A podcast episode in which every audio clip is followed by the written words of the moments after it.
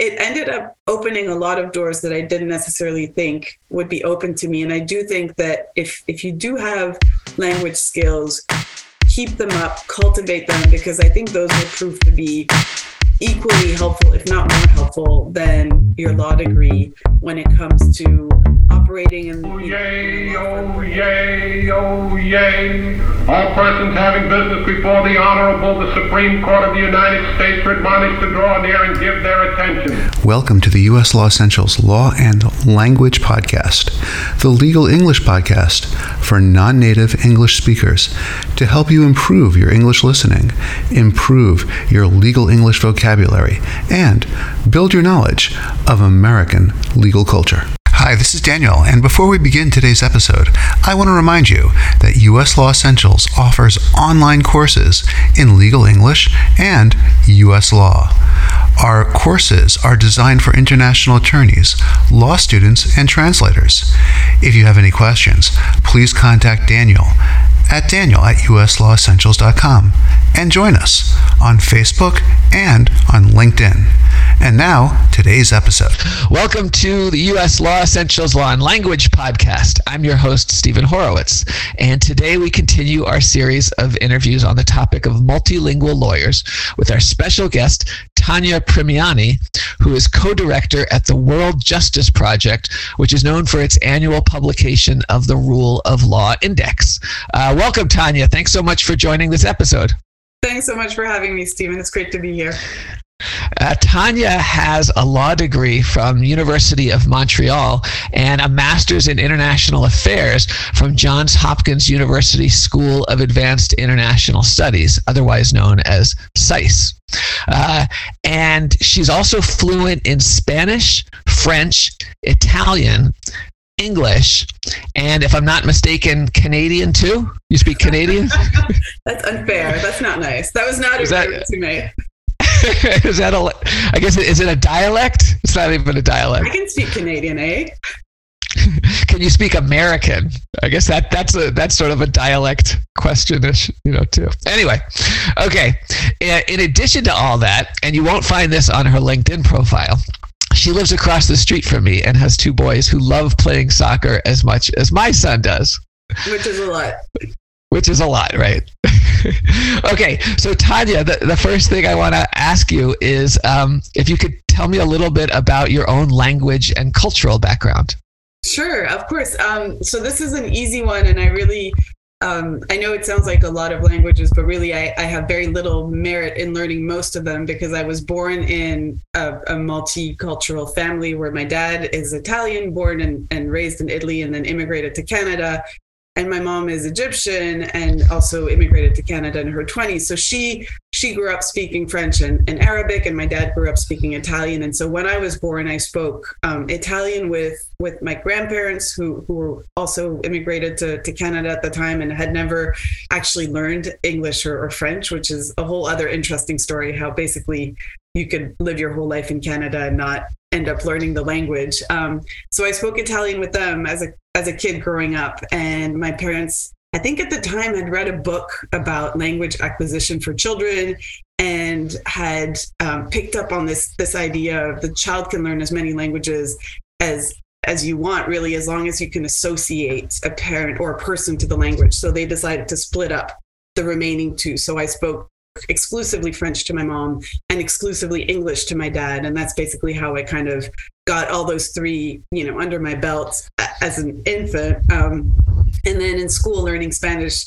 was the easy way out. I had the option between spanish and, and german and i chose spanish because i was lazy and it, it turned out to be um, probably the right choice because because german is very hard. Um, i'm married to a half german now so i know and um, and when you speak French and Italian, Spanish comes easily. Although I think we've we've talked about this before, it also can be a little bit tricky because there are a lot of um, you know things that you think would be the same and turn out not to be the same. So Oh, you mean false friends? yes, thank you. I knew there was a word for that in English. False, uh, false cognates is Yes, uh, is one word, but then false friends is the term that people like to use. Yeah, Like like embarazada in Yes. Spanish, Yes. which does not mean embarrassed. No, exactly. I've had a few of those em- embarrassing moments, um, in both in, in Spanish and actually also sometimes in Italian when I've used um, when I've used the wrong the wrong word.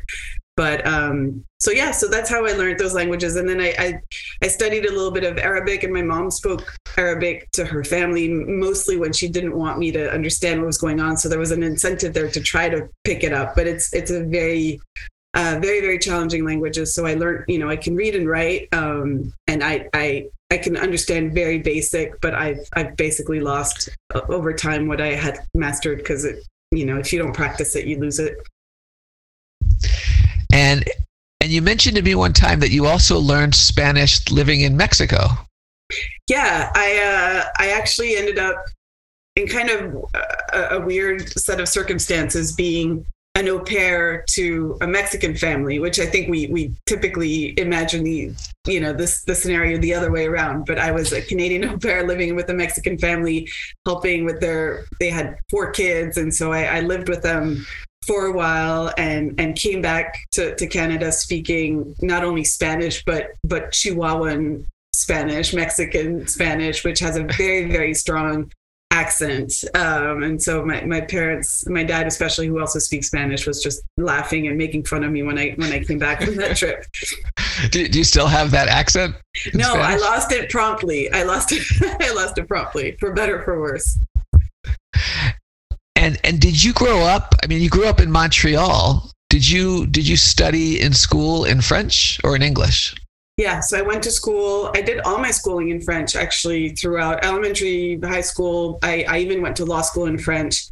And, um, you know, I speak English. I speak English fluently, obviously. Well, obvi- hopefully, obviously. Um, although, I barely I barely hear your accent. I barely hear. it. but it, I until until I actually went to it's it's not it's not until I went to law to grad school that I actually started studying in English. And uh, up until then I would even read um, you know I'm an avid reader and I would read all my books translated into French. So even just regular um, you know novels I would I would read translated. But then I, I went to grad school and I had to do a lot of reading in English. So I I quickly switched over. But yeah French was the language of most of my studies And so so then how did how did you learn English? Were you speaking English a lot at home or where where were Yeah. you speaking English? I spoke it at home with my dad, and so of course I was I was comfortable in it. But I think when you study in a language, that's the one that you're, you're most comfortable reading and, and writing in. So I felt comfortable enough in English to to speak it fluently. And of course, even though I went to a French school in Quebec, we had English classes, and they split us up in different groups. So there were some of ours, some of our friends who, had very little English at all, and so they were in the kind of you know elementary English level. And then those of us who spoke it fluently did more of the typical English of, you know, reading the Shakespeare and, and doing those things. But it was just a few hours a week. So it's not the same level that you would get if you actually studied in English. And when you do math in your head, what language do you do you do it in, or can Oh. you switch? Yeah, no, that's absolutely the one thing I cannot do in English. So I think once you learn math in a language, you cannot go back. So even with the kids, um, if we're if we're adding things or multiplications, I'll just always do it in French. And as a matter of fact, it's it's sometimes it's funny because I'll be in the office, which is you know exclusively almost English setting, and I'll be with my colleagues and we'll be doing some quick calculations, and I'll and I'll slip into French, and they just they, they think that's quite funny, but I that's the one thing I cannot I cannot do in English. Oh, that's really interesting. Okay, I, I love asking that question to people because I realize no matter how much I think I've learned a language, I, you know, the thought of doing math in it, and and a, a, a former student of mine from Korea told me that one of the hard parts of the bar exam for him was um, contract law questions and the ones about uh, mortgage law or, or finance. When he had to deal with numbers, um, suddenly it, it slowed him down a lot. The processing got a lot slower of doing doing it in English. So. Yeah, I can see that. I can see that. Now, when you mention your office, you're at the World Justice Project. Can you tell me a little bit about the World Justice Project and what it does? Yeah, of course. So the the World Justice Project is a small nonprofit based here in DC, although we have offices in Singapore and Mexico as well. So we're a little bit international. And really, the goal of the, the WJP or the World Justice Project is to help uh, promote and um, encourage the development of the rule of law around the world. And we do that in different ways.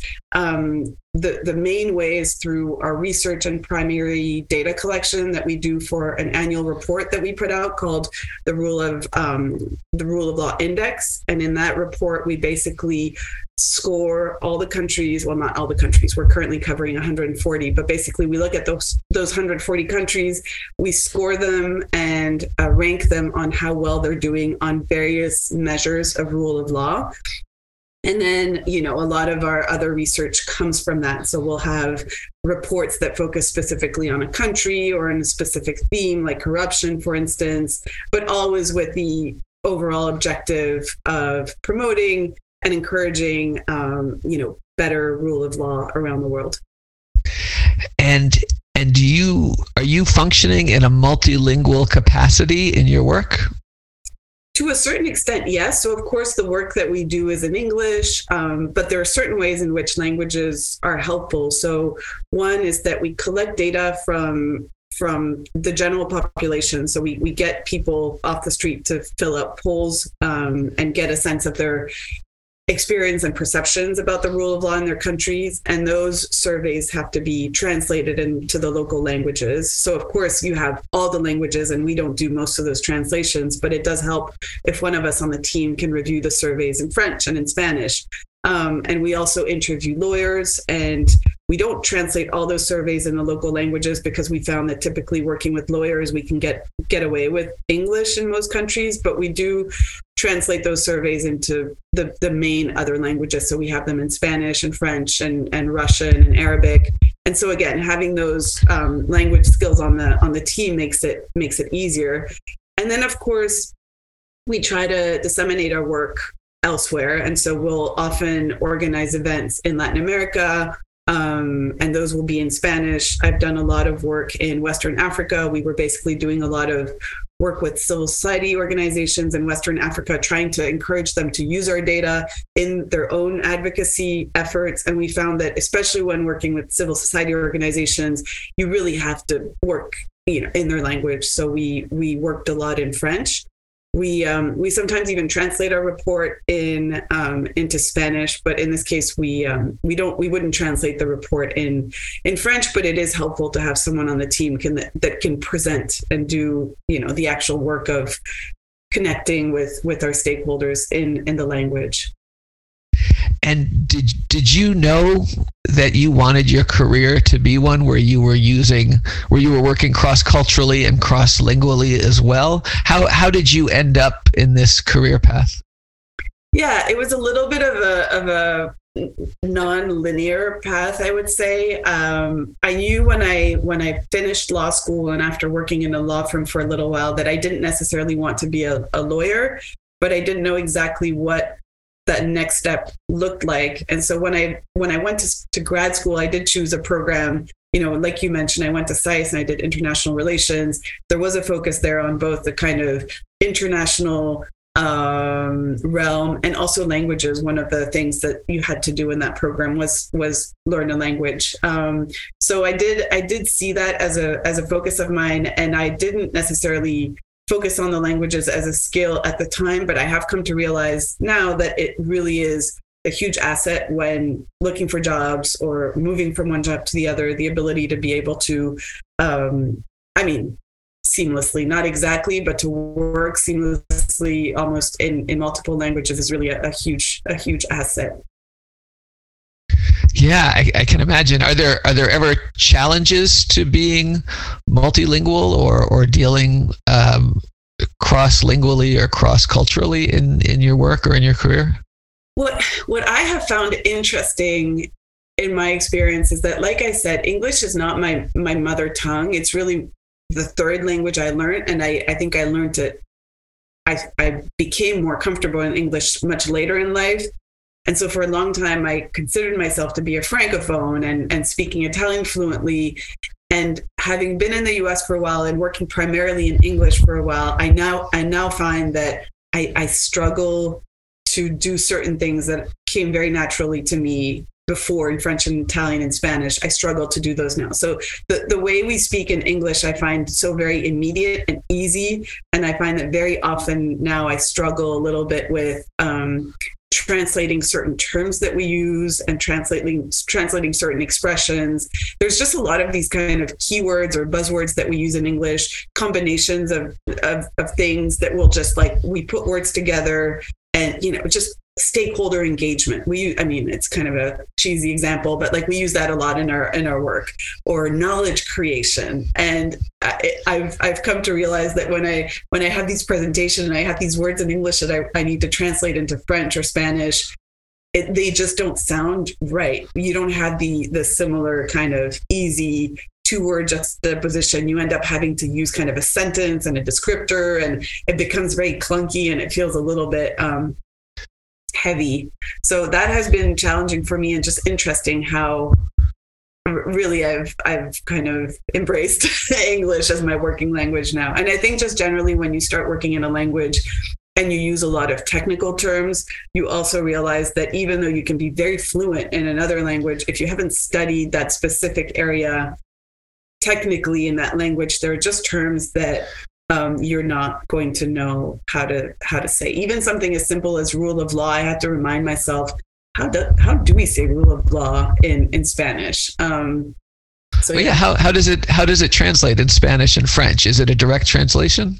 It's the it, you translate it by saying the state of law, so Estado de Derecho or l'État de droit. Yes, but it's not one that it's used quite as frequently as we would in English.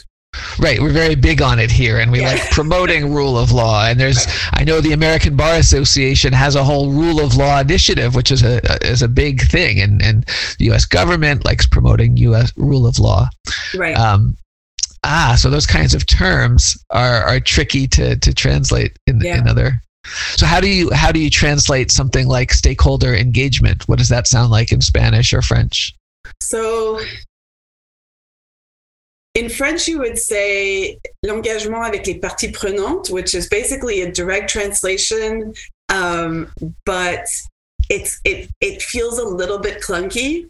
Um, I have found that working, this is an interesting little sidebar, but I have found that working with francophones from France or Africa is slightly different than working from, with francophones in Quebec. Um, it, the the French francophones will be much more likely to actually adopt an English word when there's no good equivalent in French. In Quebec, we have a bit of a i'm going to say chip on our shoulder but i don't want to get political but we do have a sense of we there is a real desire to preserve the french language in quebec that maybe doesn't exist as much in, in france because it, the language doesn't feel under attack and so in quebec we really we really struggle to um, create or use the French word when possible to refer to English concepts. So even, you know, sometimes in Quebec they'll say chien chaud, which is a literal translation of hot dog, even though hot dog is a commonly used word, word everywhere. But in Quebec, they will really make a point of saying, no, it's not hot dog, it's chien chaud. Um, and so that's, you know, sometimes it can be a little bit tricky because you really just want to use the English word that's so convenient, but you find yourself wanting to then um, actually say it the right way and find the French word, which I think is actually good. We we often just and this, this is actually the case for anybody who's grown up in Montreal bilingual. We we often end up kind of bastardizing both languages because you know that the person you're speaking to is is equally fluent in French or English, and you end up just switching from one to the other. I remember that was very surprising to some of my friends here in the U.S. when they would hear me speaking on the phone or just talking to a Canadian friend. The way we just or a Quebec friend, the way we just seamlessly go from one language to the other without without thinking even mid sentence just using a few words and that's not i mean i think it's great in a way it shows fluency but it, sometimes it, it becomes tricky if you really want to be good about just speaking in one language and not and not borrowing words from another.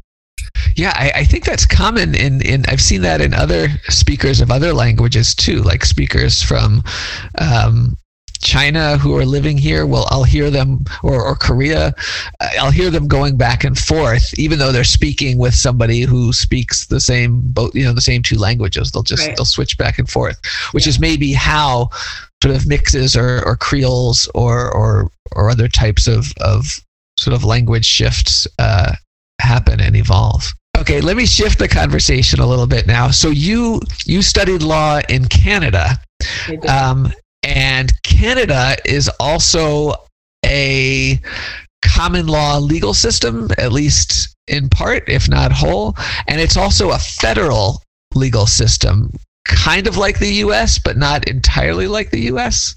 What's what's your what's your perspective or or take on that since uh, since moving to the U.S. and and and living and working here? Yeah, so there are some commonalities. And I would say, I think the official definition is not so much common law, but I think the word is bijural. I think basically because we oh. have two systems, uh, common and civil law, we actually describe it as a, a dual system. Um, this being said, really, there's common law everywhere except for Quebec. So that's Quebec is, is the exception to, to that rule. But in Quebec, we are governed by both common and civil law, but all civil matters are governed by the, the Quebec Civil Code, which is basically the, you know, the descendant of the Napole- Napoleonic Code. Um, so any kind of private matter, civil matter, um, anything that's within the provincial realm will be dealt with in Quebec through civil law typically. And then anything that's federal, um, so you're talking, you know, constitutional law, criminal law, um, what else? Intellectual property, for example, those things are dealt with through common law. So in most of the country, you have common law for everything. And then in Quebec, you have civil law for the civil code and then common law for anything that's that would be federal, if that makes sense. And and how does Canada deal with say um, jurisdictional diversity um, when it comes to let's see somebody from Ottawa with, in a lawsuit with somebody from Quebec? And there's and, and I guess there's issues of language as well perhaps yeah, so the uh, the language one is easy because Canada also has, in addition to having a dual legal system, it also has two official languages. So all our official documents, all court proceedings, anything that's official needs to be done in, in both languages or can happen in both languages. Um, so, for example, any any legislation is enacted in both English and French, which actually, as an aside, as a legal scholar and, and a kind of someone who focuses on, on legal language, it was extraordinarily convenient because you know my civil code going to law school had a front and a back side to it. And if i looked at it one way i was reading it in french. And if i flipped it i was reading it in english. And so oh wow. you could just look up article 270 and you'll read it in french about you know civil responsibility and you flip it and you can see the translation in english. So the technical terms the the legal terms you you have that immediately at your fingertips so that was kind of a fun um, a fun experience. And then for your for the, the the second part of your question i guess the jurisdiction it really depends on where things are being tried. But if the if it turns out um, that it's quebec jurisdiction then yeah it will be it will be civil um, it will be civil uh, civil law. And would a cross would it uh, uh, would testimony on the stand in court be I guess it would be in the preferred language of yeah. whoever's being asked the questions. Yeah, people can speak in French or English, and then as as for any, I think most courts here as well, you could also you people typically would also have uh, the right to a, a translator if if need be. But at least French and English, there's really no um, you wouldn't even require a translator. It would just be like one or the other. You can kind of choose freely which whichever one you want. So it sounds a little bit a little bit parallel to um, how the U.S. has Louisiana, which is the one state that has civil code. That's right. But but without the extra wrinkle that in Louisiana people speak English. There's no issue of which language is is being used. I mean, Right. I, I suppose some people could argue that the way people talk in Louisi- Louisiana might sound different, but that's just a that's more an issue of accent. Um, and and also, I guess Louisiana is one of 50 states, uh, whereas Quebec is one of 10 provinces. So the impact of of Quebec and its effect on the and relations with the rest of, of Canada is going to have a, a wider area of of impact than than Louisiana does. Yeah, agreed. I think it does. I think it does impact just having a civil code and a civil system in Quebec impacts in many ways the the way um, the way other provinces tend to do their common law. They're they're common law, but they're almost a little bit tainted by by civil law, if that makes any sense. There is there is Oh. more of a codification of certain things than you would find elsewhere, maybe in a common law system. Although to be perfectly transparent, I've never studied law in the U.S. and I've never actually worked as a lawyer here, so I don't know exactly how that would work. But yeah, I remember our law teachers, and again, this is a while ago.